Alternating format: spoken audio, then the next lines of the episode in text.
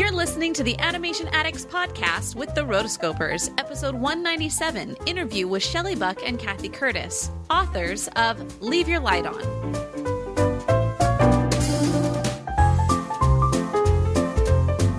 Welcome to the Animation Addicts podcast with the Rotoscopers, the number one place to get your animation fix with animation addicts just like you. Each episode, we dive into the wonderful world of animation featuring Disney, DreamWorks, Pixar, and everything in between. From hilarious discussions and movie reviews to interviews with industry insiders, this show's mission is to brighten your day through our love of animation. So hop on your nerdy couch, grab some snacks, and get ready to hang out with your animation besties because it's time to dive into today's episode. Hello, everybody. My name is Chelsea Robson, and I am your host for today's episode. In 2020, Disney Plus released a miniseries behind the scenes of the making of Frozen 2. While I watched it, they mentioned that one of the co directors, Chris Buck, had lost his son during the making of Frozen. I was stunned. If you are a longtime fan of us here, then you will know that we covered the making of Frozen heavily in 2013. I didn't know this part of the history. I had a chance to read the book Leave Your Light On, written by Chris's wife, and she was gracious enough to come on for this interview. I'd like to say that this covers the human side of this cartoon. This book covers the raw emotions that she went through while her husband was at work, creating Frozen, what was happening at home with her and her son and her kids. And, you know, it was the, the book itself is beautiful. It's beautifully written, it's beautifully laid out. Um, it's also incredibly tragic, but at the same time, hopeful. And as it is mentioned later on, I really do agree and feel like you come out a better person having read it. So, because of that, I am grateful to have her on today and I'm grateful to be able to share this interview. Make sure to stay tuned till the very end because I will be going through and sharing some of my plans for 2021, as well as an additional research if you'd like to know more about this book. All right, here we go. I'm really glad to have both of you guys on today. So, for everybody listening, I'm just going to go ahead and start. Shelley and Kathy were co writers, as well as writer Shelley's son, with the book Leave Your Light On, the musical mantra left behind by an illuminating spirit. And I was able to read this book, and it was, it's definitely something that adds a lot of depth. Just to give a little bit of a of a synopsis of this, while the movie Frozen was being produced, Shelley and Chris Buck, Chris is the co-director of Frozen, their son, he was diagnosed with cancer, went through cancer treatments. Would you say he was he was cleared? Yeah, he was cleared in May of 2013. He had been cleared of of cancer, but then he was tragically killed in a car accident. And so this is her story and also Ryder's story as well as their family story and and it was beautiful because it was also you know that it was a, a, celebration of his life as well as a connection of how everybody deals with the trauma of losing someone as well as going through something like cancer treatments and realization of mortality i would say mm-hmm. so one thing that i'd like to start out with is kathy as you have been helping Shelley, what would you say your role in this was? Well, it was um, partly a co author because what Shelley had done is she had put together a journal. She had been keeping a journal all through the cancer treatment with, you know, that Ryder went mm-hmm. through. And then after his passing, she continued to write in her journal about her grief. And so someone had had read all that and said, You really should write a book. Mm-hmm. But she needed to put it into more of a story, a, a narrative than mm-hmm. journal form. And because I'm a writer and I had written other books, and I have a, a background in grief, um, it was, and I'm her best friend, and I know the family well. I mean, it was like we're all, all connected dots. deeply. Was, yeah, it was really kind of destiny that my life had prepared me to show up at her door at the moment she needed me more than ever. Right.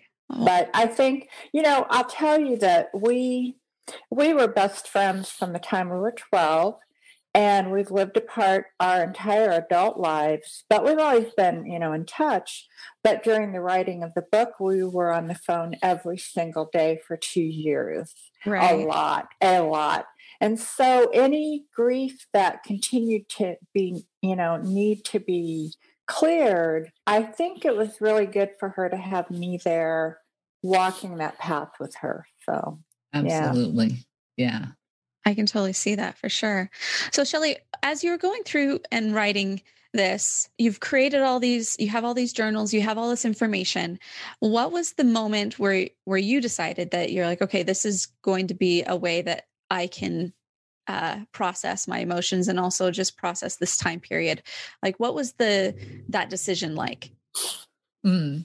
well uh, the idea of the book as kathy said had been floated by several people and i was a little reluctant. It it seemed like a monumental um, chore uh, but then um, this was a few years after my son had passed and Ryder got in touch with me through a friend who receives messages from the other side mm-hmm. and said, Mom, write my story. So that was the tipping point. That was what made me say, okay, this has to be done. And then um, I reached out. Well, I reached out to Kathy in kind of a funny way. I had no idea who I was going to get to co author the book and she just said the obvious which was what about me? You know and i was like okay that was stupid but yes of course. Um so we started we started on that journey and it became um a healing process. The the journaling had been very very good for me but the writing of the book became um extremely cathartic and healing. And with Kathy's deft touch, we were able to work through a lot of the trauma. So, does that answer your question? yeah, no, for sure. Um, so when you're when you're going through and making this and putting this all on uh, paper, it's I mean, I'll just say I how it was constructed was very well done. I mean, the you start off and you're reading it as though you're right in this fight with you, but then halfway through the book, it starts hitting you with the fact that this isn't going to end well because um, you're starting to hear you're, you're reading your story of the fight to continue but also the fact that he he has died and so you have different pieces from other friends as they've you know give their memorial to him as well mm-hmm. and you know at first it's just it's jarring because you you're so in this moment with you and but you're also confronted with the fact that it's not going to end the way you wanted but um i'm going to tell you like the whole last third of the book i'm just here crying with you just because it's mm. it is so beautiful uh you i loved how you were able to be very raw with the fact that you know especially when working through cancer you have day ups and down days uh, right. on on both sides, on all sides. You know, everybody, the person, and not just with cancer, but I think any type of severe medical treatment, uh, you're dealing with a lot of things that aren't natural, and mm-hmm. there's a lot of a lot of shifts in, in your moods and and everything. So, right.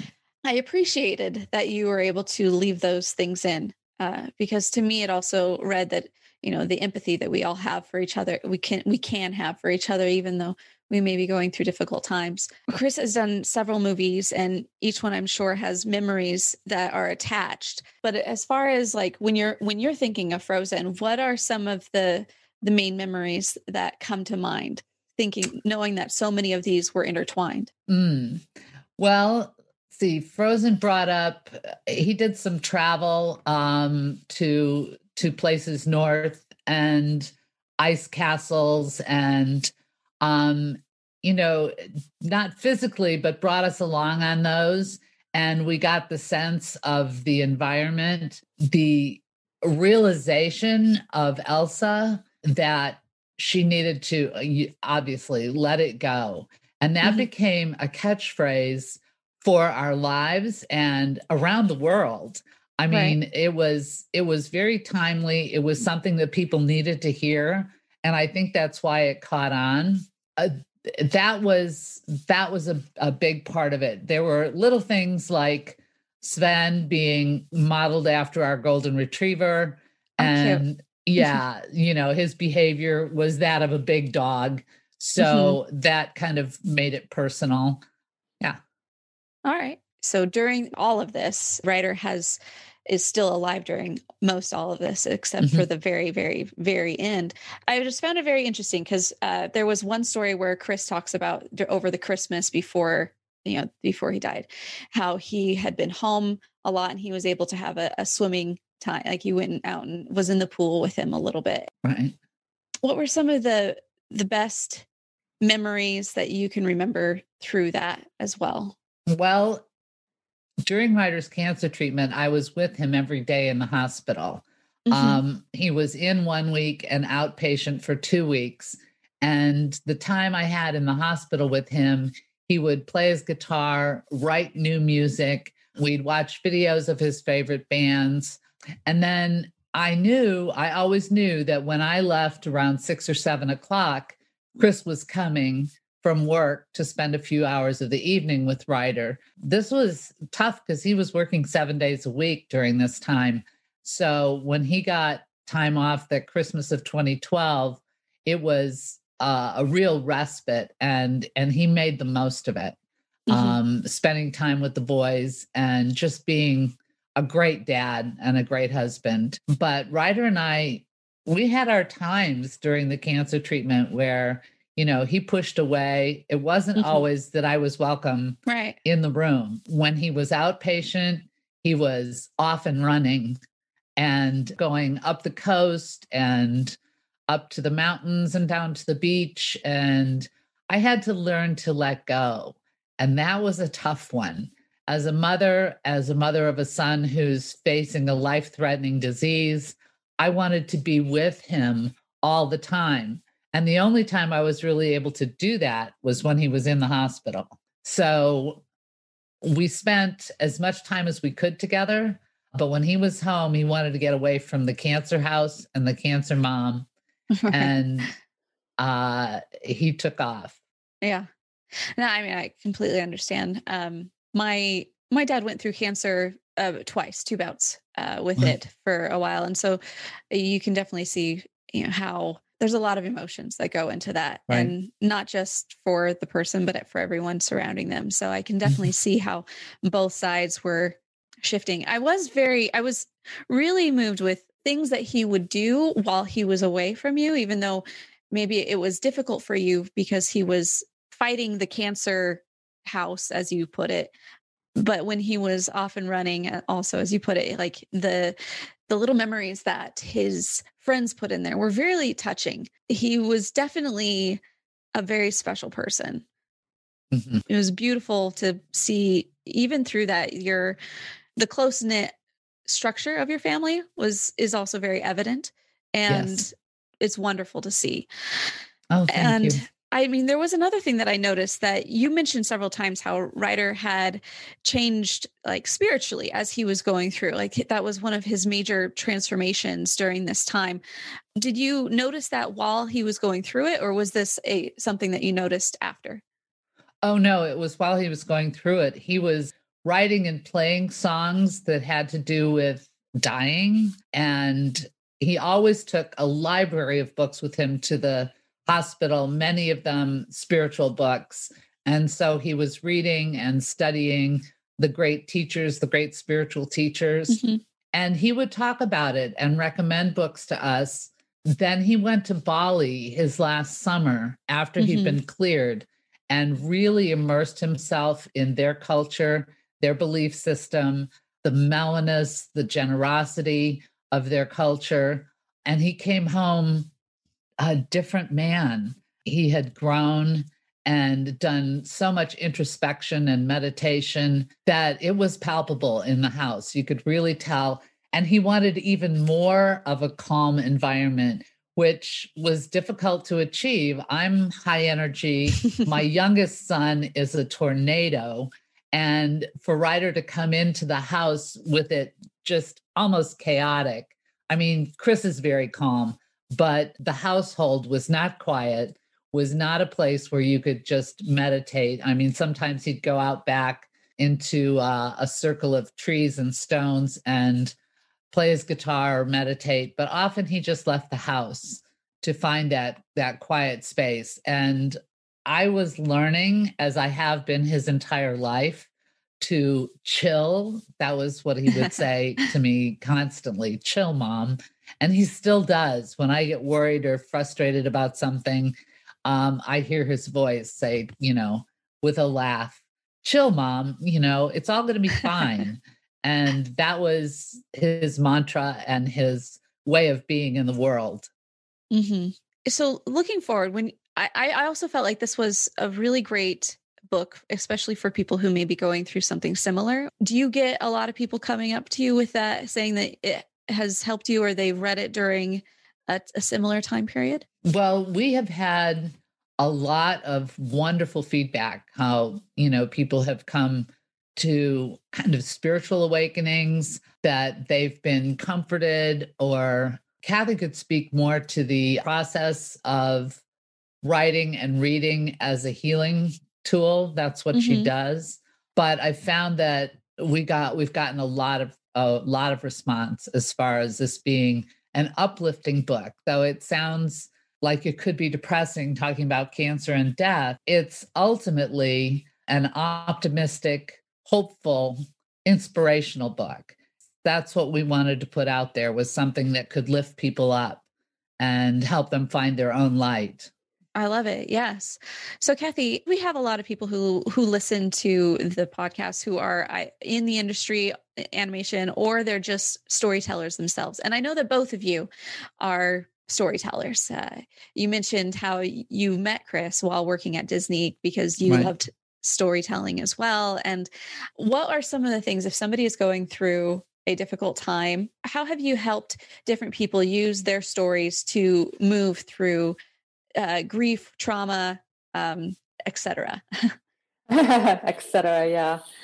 Uh, you know, I I do a writing program for people that are going through grief, and more than anything, my approach has been not so much to help them tell the, a story like in a book, but more to to write to their loved one who has died about what it was like mm-hmm. to, you know, go through the trauma of the loss, to imagine their life without that loved one in it, to um, it's it's like the things that happen to us get trapped in our bodies. You know, when we go through a loss, we go through pain of any kind, we tend to hold a lot of it in our, in our bodies. And what writing does is it really allows you through the power of words to let that trauma out and yeah. let the pain out. And when you can get it on paper, you can think about it differently and process it differently. So that's kind of been my background, which actually, you know, I had lost my mom to cancer and I I wrote to her just because I wanted to clear my my emotional, you know, being out a little bit because I was holding so much of that pain in. But then I allowed her to write back to me mm. um, just through kind of a spiritual leap of faith that I was right. hearing from her.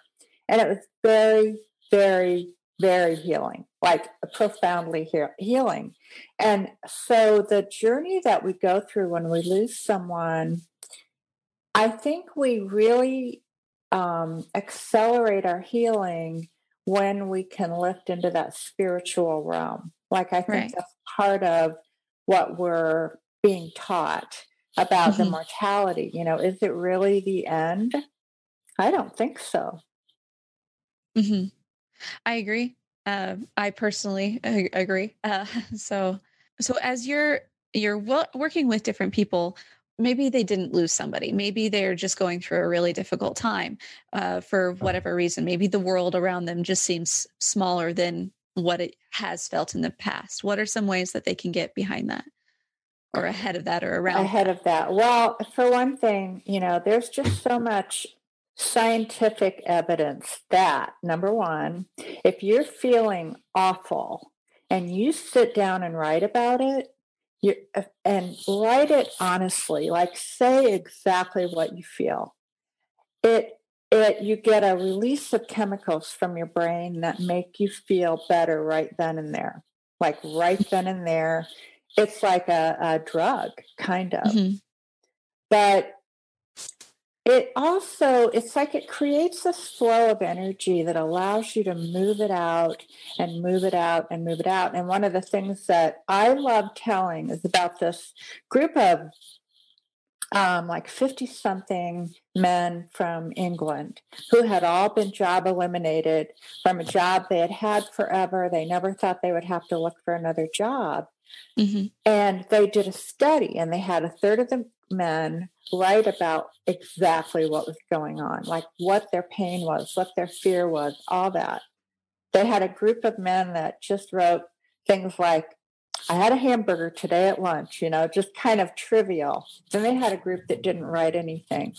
The group that wrote about their feelings and how, about how they really felt found not just better, you know, a job, but a better job way faster than the other people. So there's mm. proof that we can affect change in our lives by just expressing, you know, by writing about it. So anyway, I think there's a lot of power in that. And you don't have to go anywhere. You can take a piece of paper and a pen and and automatically find comfort and find um, it's just inspiration. You may find that what comes out on the paper you wouldn't have thought about in your head. It's just something mm-hmm. different happens when you do that writing. Yeah. Uh, so I write music as my main profession, and I'll, I'll help people write like customs, like songs for the like memorials or for you know, wow. a loved one of some kind. And I do find that you know sometimes what I'll have them do is I'll have them I'll give them a, like a questionnaire and just say fill it out as much as you can. And then there's always that, you know, that group of people that fill out one word or two word answers and I'm like you're not helping. you're not helping anyone. Um right. and then you have the other side which, you know, they're able to just, you know, write as they as they speak. And, you know, going from that it's a whole lot easier to actually turn it into something more with more depth. What do you think keeps people from writing that extra step or going like going from the one word answers to be able to expound? Well i i feel that a lot of a lot of our you know what we've inherited as people is a fear of our feelings you mm-hmm. know we're afraid of them we bury them under the carpet you know we're not encouraged to express emotionally and there's um I was talking to someone the other day and they were telling me that, you know, when a baby is crying, you know, a parent oftentimes wants to say, no, no, no, stop crying, you know, don't.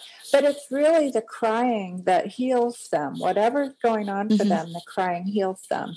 So the same thing is true when we're going through, I mean, grief or, you know, any really difficult challenge we shy away from that feeling, but in fact, when we move into it, when we lean into it and feel it, we come out of it.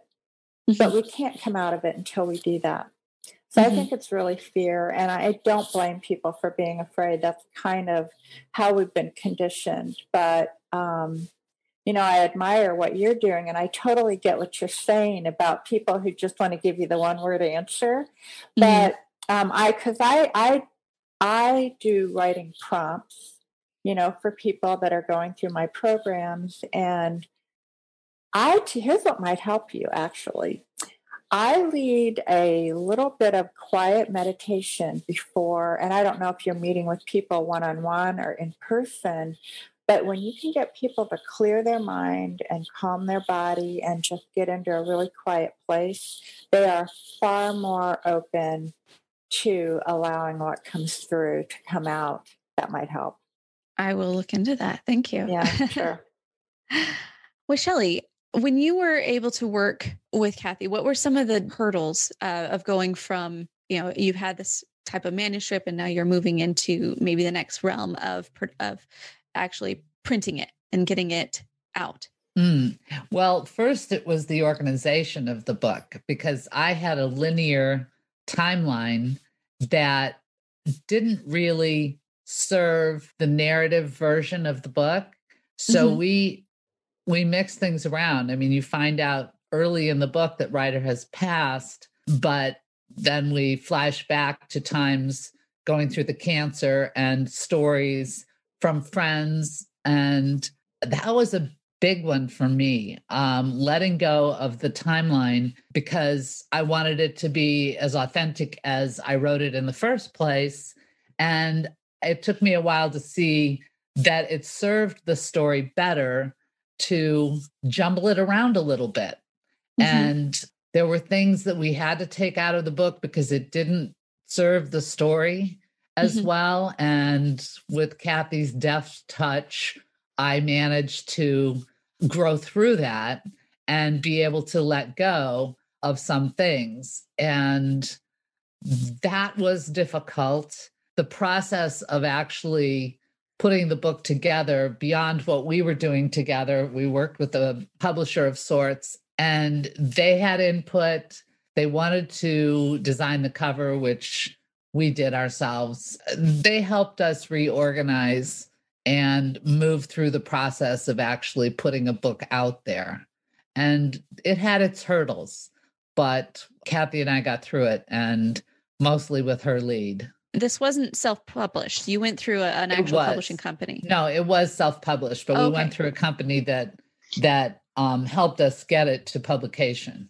I did write to 600 agents Oh, wow. Um, with yes, early on, and that went nowhere. But I had covered all the ground I could possibly cover, and when that went nowhere, we just decided we'll just go forward. This is a book mm-hmm. that has to be written and has to be published, and I set up um, our own um, publication company Mm-hmm. And, you know, we released it with the help of uh, Book Launchers, who was who was the company that we used to to help us process the whole thing.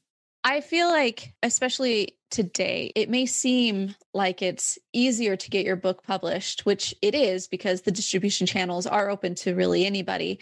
Uh, but it's also when you're doing it on your own you you actually really come to see how much goes into creating a book and it is both easier and harder because when you're the one doing it you actually have to go through and do every step what are some things that you would say as far as if you're talking to somebody and they were thinking about going through and, and publishing their book? Uh, what what would be some things that you would tell them to do?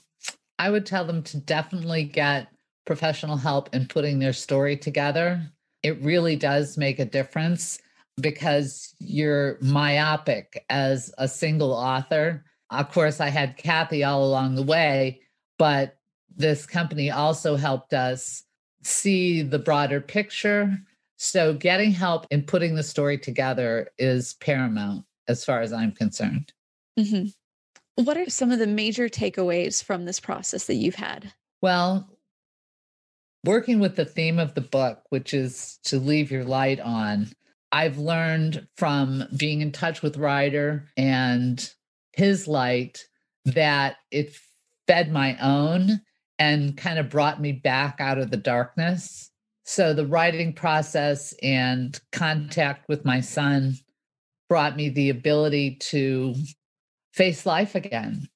Mm-hmm. Um, after he passed, I didn't want to live but I had two other children and a husband, and there was never any question about it. It was just what I had to do was one step in front of the other. But Ryder helped substantially with that by coming through and communicating and giving us signs. Several of them are in the book. Mm-hmm. I learned the process Kathy teaches or lives, leads, and that it really brought me around and back to my own light. Oh, that's beautiful. And Kathy, as far as this project, what are some of the major takeaways you've had? Oh boy. Um, well, you know, being being spiritual and and having definitely being open to the spiritual realm and feeling Ryder in my life every day well, I mean, I've always known him and I've always loved him, but you know, the writing of the book put him kind of at my side every day, all day for a long, long time. And I know that I've been affected by that. I know that I'm I'm more chill than I was before. And you know, one of the most charming elements of Ryder to me is the fact that he he was such a range of, you know, just incredibly wise and spiritual and warm and loving and exasperating and aggravating and pain in the butt. I mean, he could be all that, but he he did it all with this kind of joy. Mm-hmm. Like he didn't try to hide parts of himself and just show the best. He did it all. And that that is really the nature of his light. That's why I think it is so bright and why people maybe are moved by the book because they're seeing, you know, we all worry so much about am I good enough? Am I enough? Do I, you know, should I change this because it's not really that great of a quality? It's like we just have to be more fully who we are. And that's all we really have to do. If we do it with good intentions, you know, we're good to go. So, anyway, that's really a wonderful takeaway from a young guy who, you know, I have friends that are my age that have said, you know, I feel like I'm a better person now that I've read this book. And I think that's what it is, is that mm-hmm. I feel like more of who I am. So, mm-hmm. yeah. I I agree. I mean, as difficult as it is to go through that with someone, because you really do feel like you're going through it with you, and um, as difficult as that is, because it does bring up quite a bit, especially if if anybody has any connections to um, their own story with within that, there it's definitely going to bring up other things.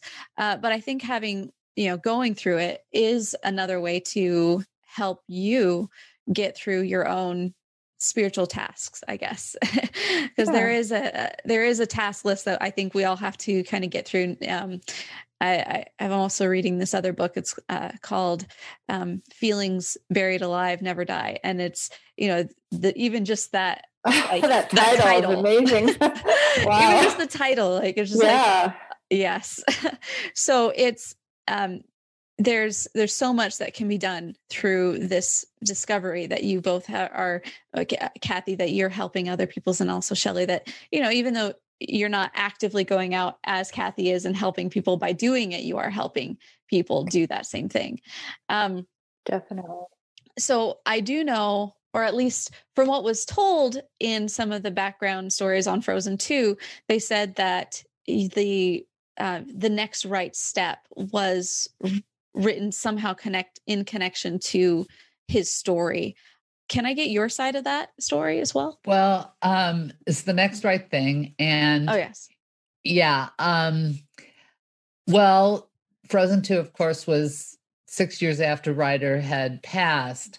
And I didn't know the song until I saw the screening of the movie in the mm. in the um the celebration the wrap party and I was moved to tears and I leaned over to Chris and I said, Was this on purpose? Was this for me? And um, he said, Yes, of course. Ryder was Ryder was part of the inspiration for that song um, because of what we had went, gone through, and because everyone on the crew, including the songwriters, mm-hmm. knew and lived it with us right. um that that song um really epitomizes what i had to do from the very beginning was just take the next step do the next right thing and that's how i got through the first many many months of my grief was to just put one foot in front of the other and pick up the ball. Like I said, I had two other sons, they needed me, and there was plenty to do when I felt paralyzed at first. But um, yeah, this the song was really, really inspirational um, after the fact, of course. I wanted to say thank you both for coming on to the Rotoscopers podcast today. I've really enjoyed this whole session. Um, being able to, I, I want to be able to respect your guys' time and just say thank you once again for not only for your for your story um, right today, but also for having written the books and for having been so open with everything because I I honestly believe that it's through those the sharing of hard truths that we're all able to grow a little closer, you know, because we've all been able to experience some level of something along those lines. Mm-hmm. And mm-hmm. um, so I just wanted to say thank you uh, for both of you for for coming on today. Thank well, you. Thank you for having really, us. We appreciate it. Yeah. Shelley, tell Chris Rotoscopers said hi. uh-huh, I will do that. Hopefully, he'll remember us. oh, I'm sure he will. All right. Well, have a wonderful day, and we will talk to you again soon. All right. Thanks Bye-bye. so much, Chelsea. Thank you.